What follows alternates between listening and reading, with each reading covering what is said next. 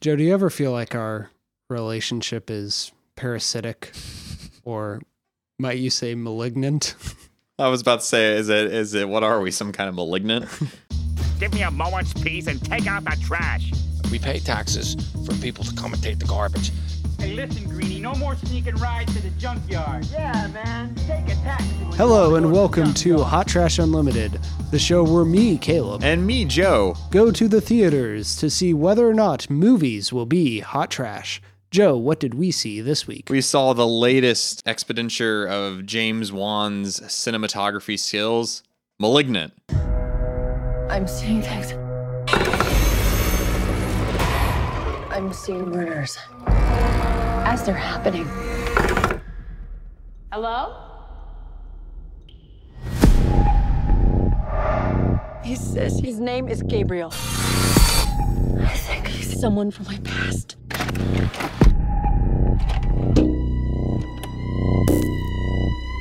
Whatever happened to you before you joined our family hurt you in a way that I can't even imagine. Stop saying that. Maddie, who are you talking to? Gabriel. He wasn't the cinematographer, he's the director. Directorial skills, Malignant. I did recognize the cinematographer's name. Let me look it up real quick. And in, in the long opening credits of Malignant, It's a solid minute and a half. which I'm fine with. I am fine with opening credits like It's that. it's like a throwback kind of thing. Yeah. It's like, oh yeah, I feel at home here. and you know, this whole movie is a throwback. Yeah. okay, a couple weird things.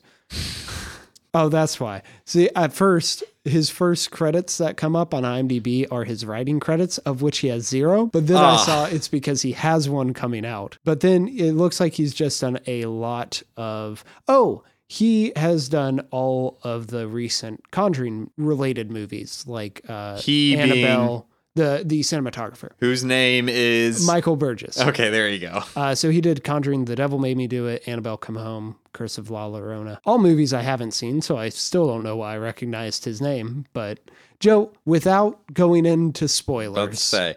what is Malignant about? Malignant is about this lady. Her name is Maddie, I believe. She is having dreams of an evil specter killing people, but she is there with them while the killings are going on. That's about as in depth as I can get without going into spoilers. Yeah. Now, we have made reference to Malignant before. In fact, I'm just going to do a little flashback to when we talked about it in our last episode on The Night House. Oh, th- I'm thinking of the next big horror thing come out, Malignant. I, there's nothing in that trailer leading it to me believe that it's going to be a hot trash movie. Yeah. They're not. They're not. They're not doing anything that's inherently like goofy. It's it's, it's your it's your like normal horror trailer, but there's not any weird quirks that are popping out that'd be like that's just stupid. But I guess what I would say is that if that movie is the opposite of the night house, the day house, could that be a movie that we would never think is hot trash, but then we go into it and it is? Yeah, I mean, they could happen. So I'm a prophet because I predicted this. Like the psychics they talk about in this movie, you're psychic. yeah, I guess. Malignant was not on our radar because we had seen the trailers. Well, it was on our radar, but it was not in our uh it was not on our watch list. yeah, because we'd seen the trailers and I, I like James Wan movies. I, you haven't seen any, but Saw.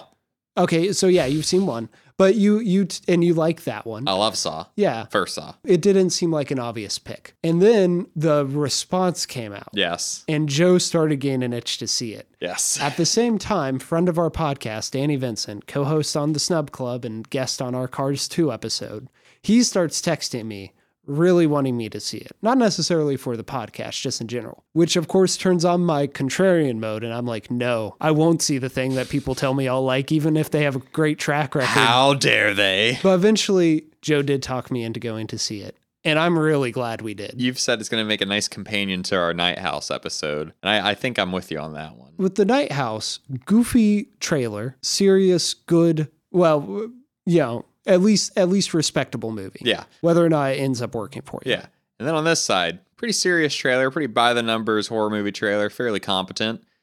and then the movie. Now, let me say, I think this movie is very Oh competent no, the movie's competent. at what it's trying to be. Yes, yes. It's not what the trailer would lead you to believe what it is. What would you describe it as? What kind of horror movie? You remember that film we saw on Shutter, Satanic Panic? Yeah. Yeah, it's a sh- it's a straight to Shutter kind of movie, but they gave it a lot more budget than when Like- it goes to Shutter. Like the production value jumps up like threefold. Yeah, Ooh, the style on this movie. It's tasty. it's oozing. and I have this with a couple other. I, I kind of have this with The Conjuring too. I feel like James Wan can combine different decades of horror into making like kind of a throwback. And this is kind of a throwback to like creature features, but with some of the body horror of like a Cronenberg 90s horror film. It is not the like the psychological horror that you think it's kind of setting up. This is just goofy horror. Goofy horror with goofy acting, with goofy plot points, with a ton of goof. I haven't seen these movies, but man, I've seen enough scenes from it. It's straight up throwback to like Sam Raimi style of very self aware horror. Yeah, but once again,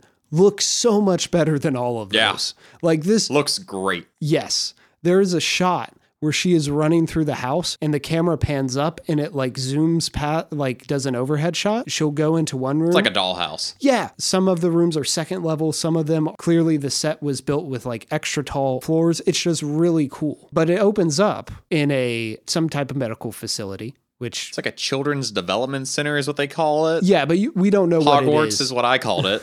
We don't know what it is when the movie starts. yeah.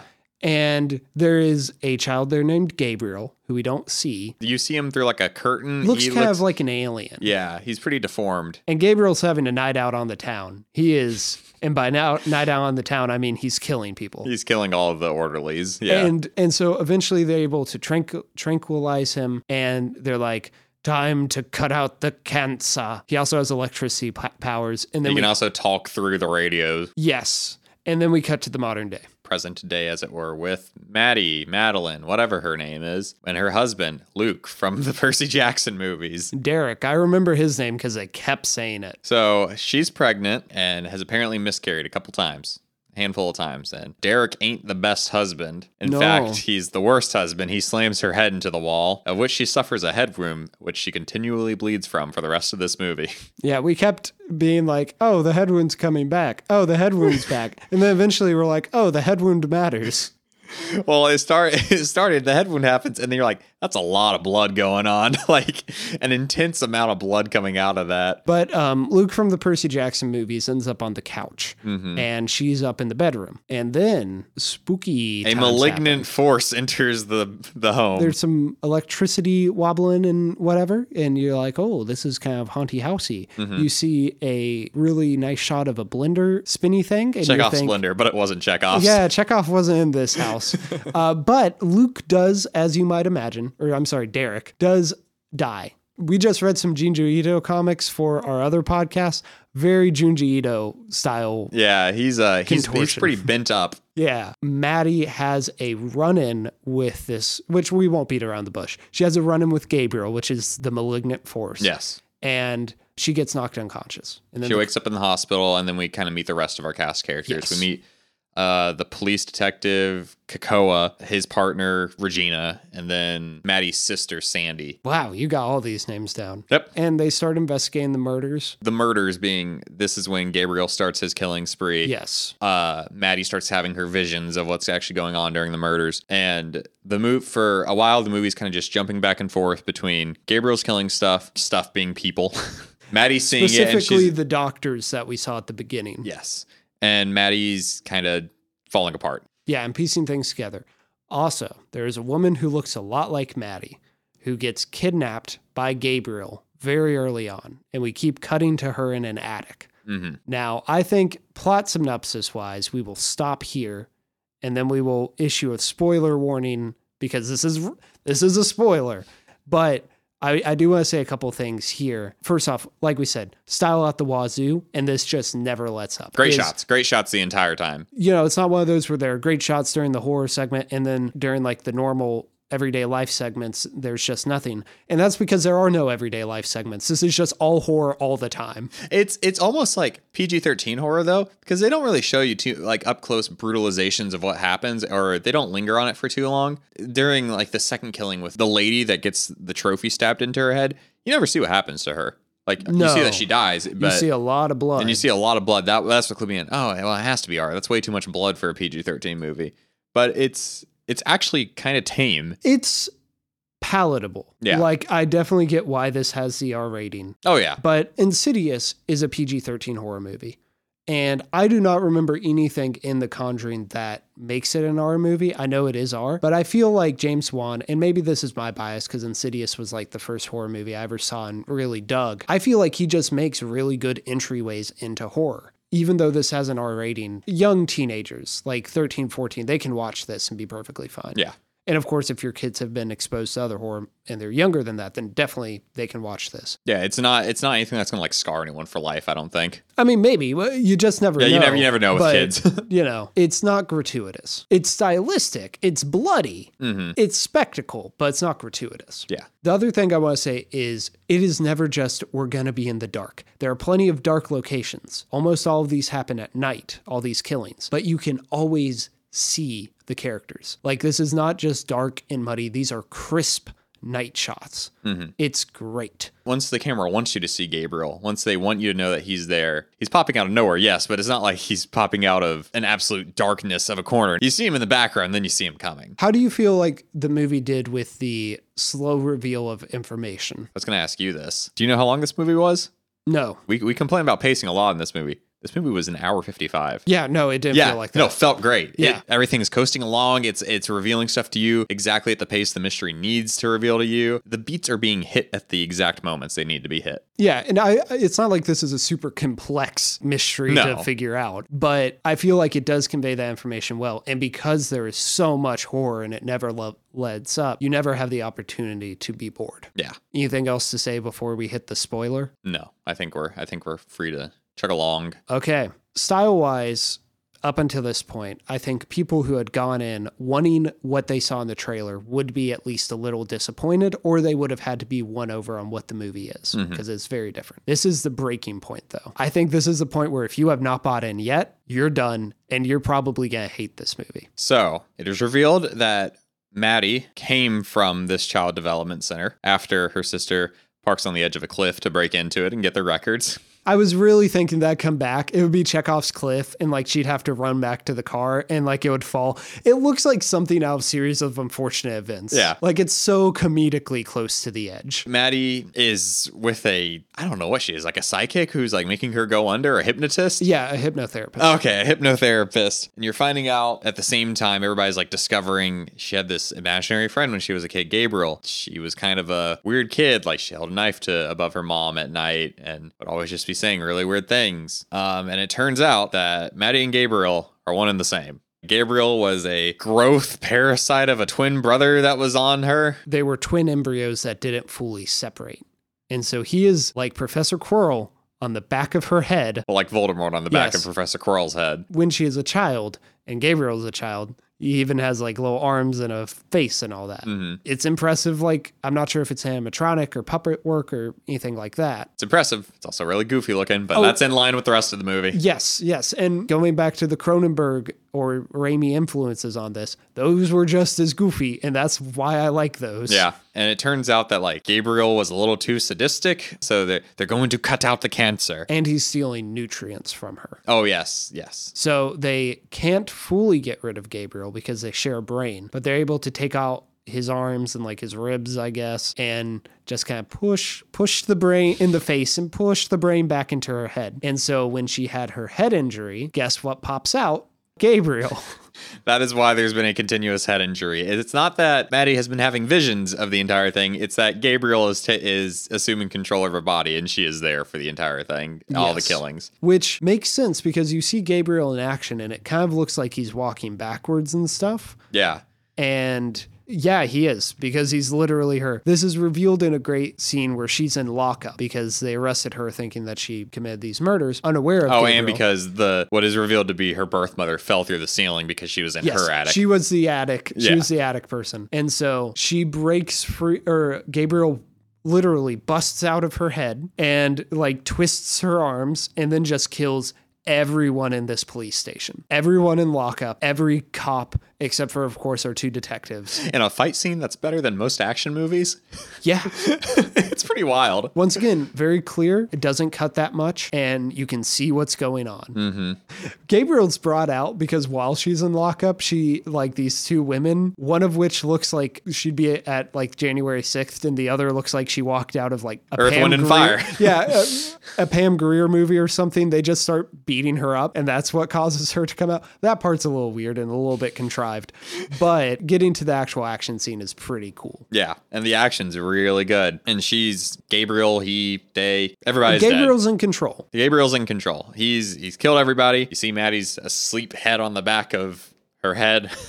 Sleep face, I guess you'd call it. And Gabriel's on the way to the hospital to kill the mom and kill Sandy, the sister. And he gets there, kills Kakoa, I guess. Yeah, at least injures him. We don't, we don't quite know. No, we, we never find out. I'm going to assume he's dead. I'm gonna assume he's alive. And What you gonna do about that, Joe? you can have that opinion. And then Sandy's pinned up against the wall, uh, and she's begging Maddie to take control. She can do it. And then Gabriel pops Sandy in the head, and then he suffocates the mom to death. Or did he? You find out this is all a vision that Maddie has created because she somehow learned all of the tricks that Gabriel uses that makes makes her think that she's just seeing these instead of participating in these killings. And so she locks him away in a mind prison. You know, they, It's very uh, Batman Arkham Knight when Batman's locking away Joker in his mind. they get locked away. The film ends with like Maddie asserting control and Gabriel being like, I'll be back. And she's like, and I'll be ready. And then it pans out. You see a little Pixar lamp and it starts to flicker. Or you, you don't even hear it You don't flicker, even know. it You just hum hear you hear a hum. which is because, and we haven't mentioned this because it's never plot relevance. It relevant. It's just there for style. Gabriel turns off the lights when he's around. he can do. Yeah, he can control electricity. I guess it's plot He relevant. can eat does- electricity, Yes. as they say in the beginning. He can- It's like he's eating the electricity. and feeding off the machines. He does pop one person's pacemaker, so I guess it is a little bit relevant. But uh, that's a part that I don't understand is any of like the psychic power stuff and the electricity. Where does that come from? Obviously, none of this is realistic, but everything else kind of makes sense. And that's malignant. And I loved it. It was great. It was pretty great. I was thoroughly entertained that entire movie. It starts off kind of slow. After that, the hospital intro scene is great. It's so campy, and then it's you know a little meandering. I feel like they're trying to convince you of other things, but you're seeing you're seeing some of these shots and some of these reactions and how people are talking, and you're like, It doesn't take long for uh, Gabriel to kill Derek, though. no. But after that, there's a little bit of a lull, in my opinion. It's like when a band opens up with their biggest hit at a concert and then they're like, and now for a couple songs off the new album. Yeah, but man, it is a ride. Oh, yeah. And that's the thing. Talking about whether or not this is going to be hot trash, it's going to be a fun conversation. But I'll say, in like six years, when people have completely forgotten the trailer, all those people who are mad at it because of the trailer are going to go back to it and kind of reevaluate it. Maybe they'll like it. Maybe they won't. Mm-hmm. It's still a very goofy movie. I still get why people wouldn't like it. It's not in line with any of James Wan's uh, the rest of his filmography. No, but I think that's great because it's something different. Yeah. It's him showing. I, I was making the joke. It's like I had to work for like ten years to be able to get to make this goofiness. I made your darn franchise. I made your Aquaman, but here I am. But I guess I'll say that I think there is a lot of fun to be had here, and I think this is the perfect time to ask: Is this hot trash or not? Yes, like the movie that started this podcast, the one of almost the epitome of hot trash. So there are movies like Sharknado and Velocipaster that are trying to ape off of B movies, right? And they're just bad because they have nothing else going for them besides them aping off of B movies. This is not doing that. It is clearly inspired by B movies through the delivery, through the prosthetics, clearly trying to invoke that. But because there is so much good style and because Juan knows how to direct this goofy delivery, I think this works and it transcends B movie. It is still goofy enough to be called B movie. I'm not going to be like, this is like a great psychological horror like The you, Babadook. I thought but you said I thought you said it transcended being a movie, not transcending B This movie. was a transcendence experience. No, I, I think this is gone past B movie and now it's just like really fun horror movie. Just kind of gonzo, crazy, everything gets thrown at the wall horror movie, but it is so well made that it surpasses like its B movie influences. That's and, fair. And surpasses like I think Cronenberg fans will get mad at me, but surpasses things like Scanners or The Fly or Videodrome. That is an opinion of yours. I, I thought we would be talking more about this going back and forth. No, but- I mean I can very see how much it's good. This is not something that I would ever for my palette of good where I would come back to. No, this is something I'm gonna turn on with my friends and just rail on Yeah. the entire time, which Yeah. is what is a hot trash movie in my eyes. Yeah, I think the the big difference here though is I could enjoy this movie without friends riffing on it. Where some of the movies we watch that are hot trash, I think I can only enjoy in that context. Well, we have been just going through a ton of horror movies, and like I said, we weren't going to see *Malignant*, so we just kind of added one more. Uh, we'll be doing *Venom*, of course, which is uh, it's going to be violent. It's not going to be horror, and we are going to be doing it might be violent. and we're going to be doing Dear Evan Hansen probably, which is its own type of horror. But um, we're probably going to be taking a bit of a sabbatical from horror movies on the podcast for a while. Hopefully. Yeah, just because the summer of horror. Till FU January comes around, then we'll be back in full swing. Oh, yeah. All right. Uh, We have an event coming up. oh, thank you, Joe. I was just going to promote my other podcast, but no, this is the 49th episode, Yes. which means next week or whenever we get this episode out will be the 50th. So before we get to Venom, before we get to Dear Evan Hansen, we're going to get to. s- Do you want to say it? It's a movie that preceded the podcast. It's it's a But- movie that I think gave us our love for hot trash. It definitely is a is a landmark in hot trash cinema. We have a movie that we've referenced probably a couple times on this podcast. Caleb has gotten hate for his opinions being printed in the school newspaper about being the only person in the world, but there isn't. It's not the only person. I am with him in this, and so are some of our friends. We are going to be doing a live commentary of Suicide Squad 2016 by David Ayer. It's not live. We're not doing this on Twitch. Or Well, anything. no, no, no, no. We Right, will be yeah. doing a commentary for the entire movie Yes, as our 50th episode. I'm so excited. I love watching this movie, and I have never watched this movie without you. I think. I think we've. I've only ever watched this movie with you How many times did you see it in the- theaters? twice. I saw it with you opening night, and then with Alex and you. I saw it four times. with you opening night with Alex, uh, with my family, and then with a couple of my other friends. Man, I can't imagine. I having a rewatched this family movie who on I a could pretty go see weekly Suicide basis. Squad with. Not a pre- weekly basis, but on like a pretty yearly basis. Last- I love this movie. Last time we watched it was at Halloween party last year. we got to my favorite line, and then we were like, okay, I'm out. which yeah but i'm so excited for this this is like i said it is definitely a hallmark of our journey with hot trash so with that joe uh, i will bid you and our audience an adieu i don't know why i said i'm gonna bid you an adieu you're gonna be here when we stop recording Do you want to? What's flickering the lights? oh no zap zap zoo something's coming out of the back of your head with little velociraptor arms it's gabriel